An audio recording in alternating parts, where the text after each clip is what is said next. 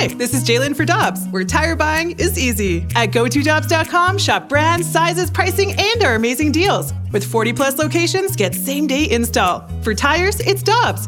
For deals you can use, click on GoToDobbs.com now. You will hear Jay Delsing Golf with Jay Delsing on Sunday morning at 9 here on 101 ESPN. Jay joins us every Friday. Getting ready for the golf weekend. Good morning, sir. How you doing? Good. You guys got your golf on? Oh yeah, we're ready. I, I tell you what, I was telling uh, Brooke and Carrie, I, I love this leaderboard. I, I, love the guys at the top. I think that it really has a chance to be a fantastic weekend. What What do you think of the group that's at the top right now? Oh my gosh, I you know I don't recall ever seeing.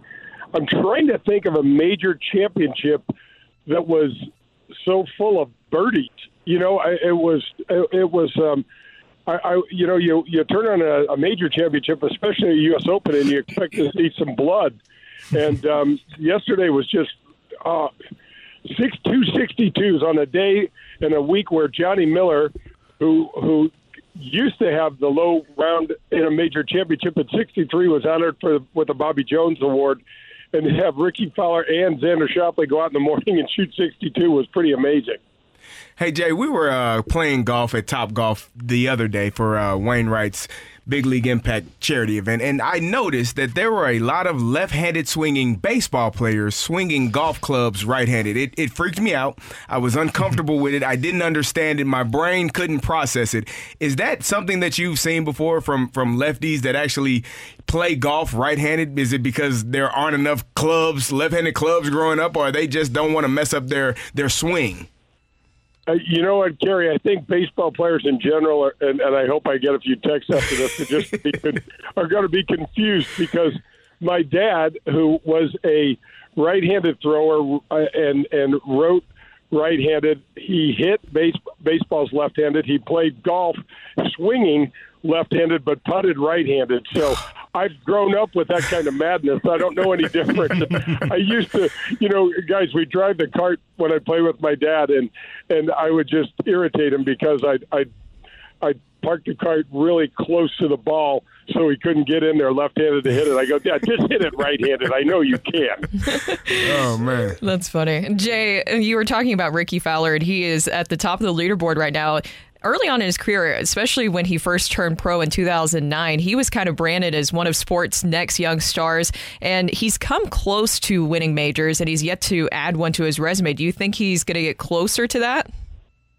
Boy, I, I, I'm a huge fan, and you know, Rickie's won the Players Championship, which is not a small event, but it is it's probably one rung underneath the major uh, the majors level. But I got to tell you, guys, there's a name on that leaderboard that scares me and would scare both of those guys, and it's Dustin Johnson. He um, he just has the perfect demeanor to go out and play a U.S. Open course, and with the fairways averaging 43 yards wide, this is a guy that can completely dismantle a golf course with his driver. So as as much as I'm pulling for Rickie and and Xander because I'm a huge Xander Schauffele fan, um, Dustin Johnson is is the guy I'd, I'd really be watching.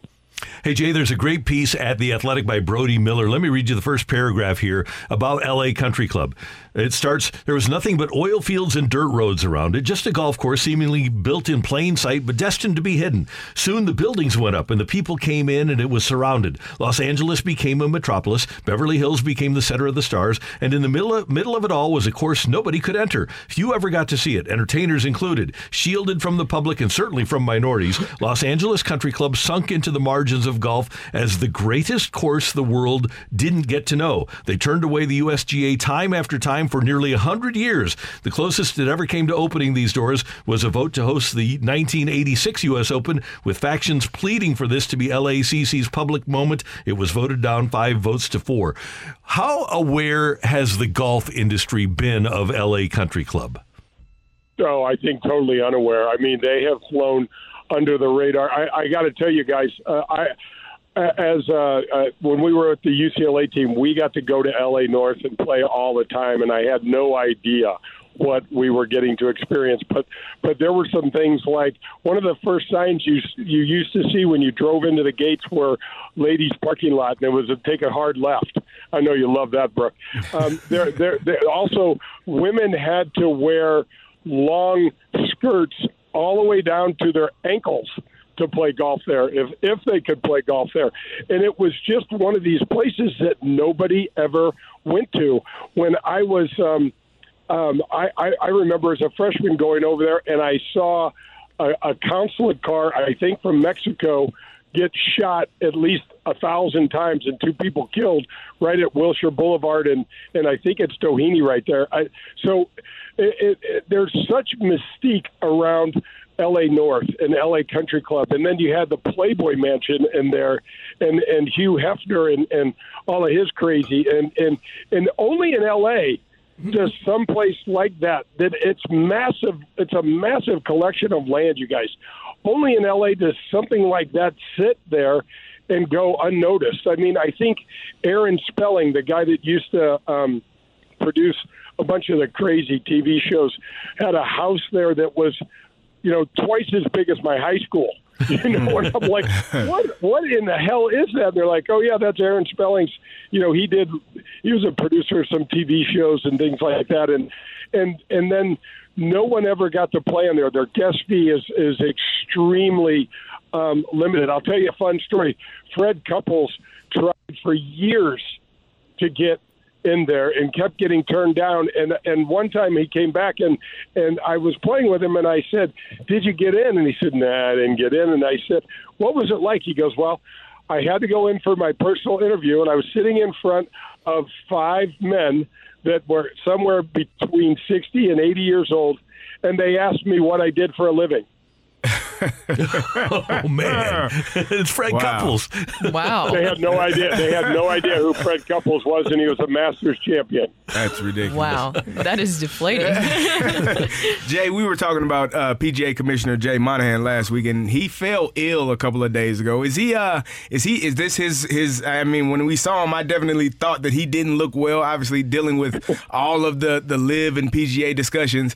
Is this his? Uh, it, I thought it would be six months. You said three months. Is this going to be much sooner than than both of us thought?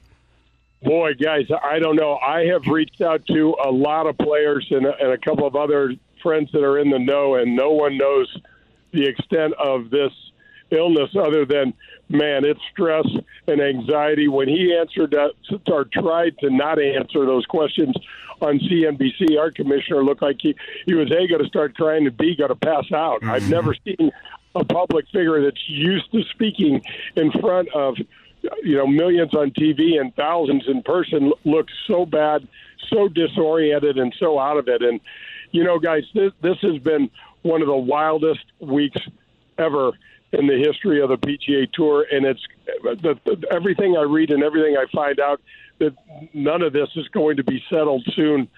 And J- Jay Monahan is probably under the cover somewhere. I, I hope it's not serious because I actually really do like him as a person. But man, I, I am I am not a fan right now of the things he did. I don't like how he did it. I don't like how he's made us look. And uh, there's a lot of answers that still got to come out of the PGA Tour camp for me. Jay Delsing, what do you have for a Father's Day edition of Golf with Jay Delsing on Sunday? we got the great Nick Ragone, who, you know, you guys, without Nick and without Ascension, we wouldn't have the Ascension Charity Classic. And so uh, Danny Mack and I talked to him, and he talked about Tiger playing the Champions Tour. Guys, and I, I really am truly coming around to the thought that in less than three years, we're going to see Tiger Woods up in North County, and I mean that would be. Uh, I mean, we got to start hiring security guards now. Right. It would be so much fun, and what what a lift, guys! What would that do to the champ? Be it would be crazy. Oh man, it'd be amazing. Well, we're look, looking forward to that on Sunday morning. Jay, have a happy Father's Day this weekend. Thanks for the time as always, and we'll talk to you next week. My pleasure, guys. Happy Father's Day to you too, you too, Kerry. Thank you. Thank you. That's Jay Delsing with us on 101 ESPN.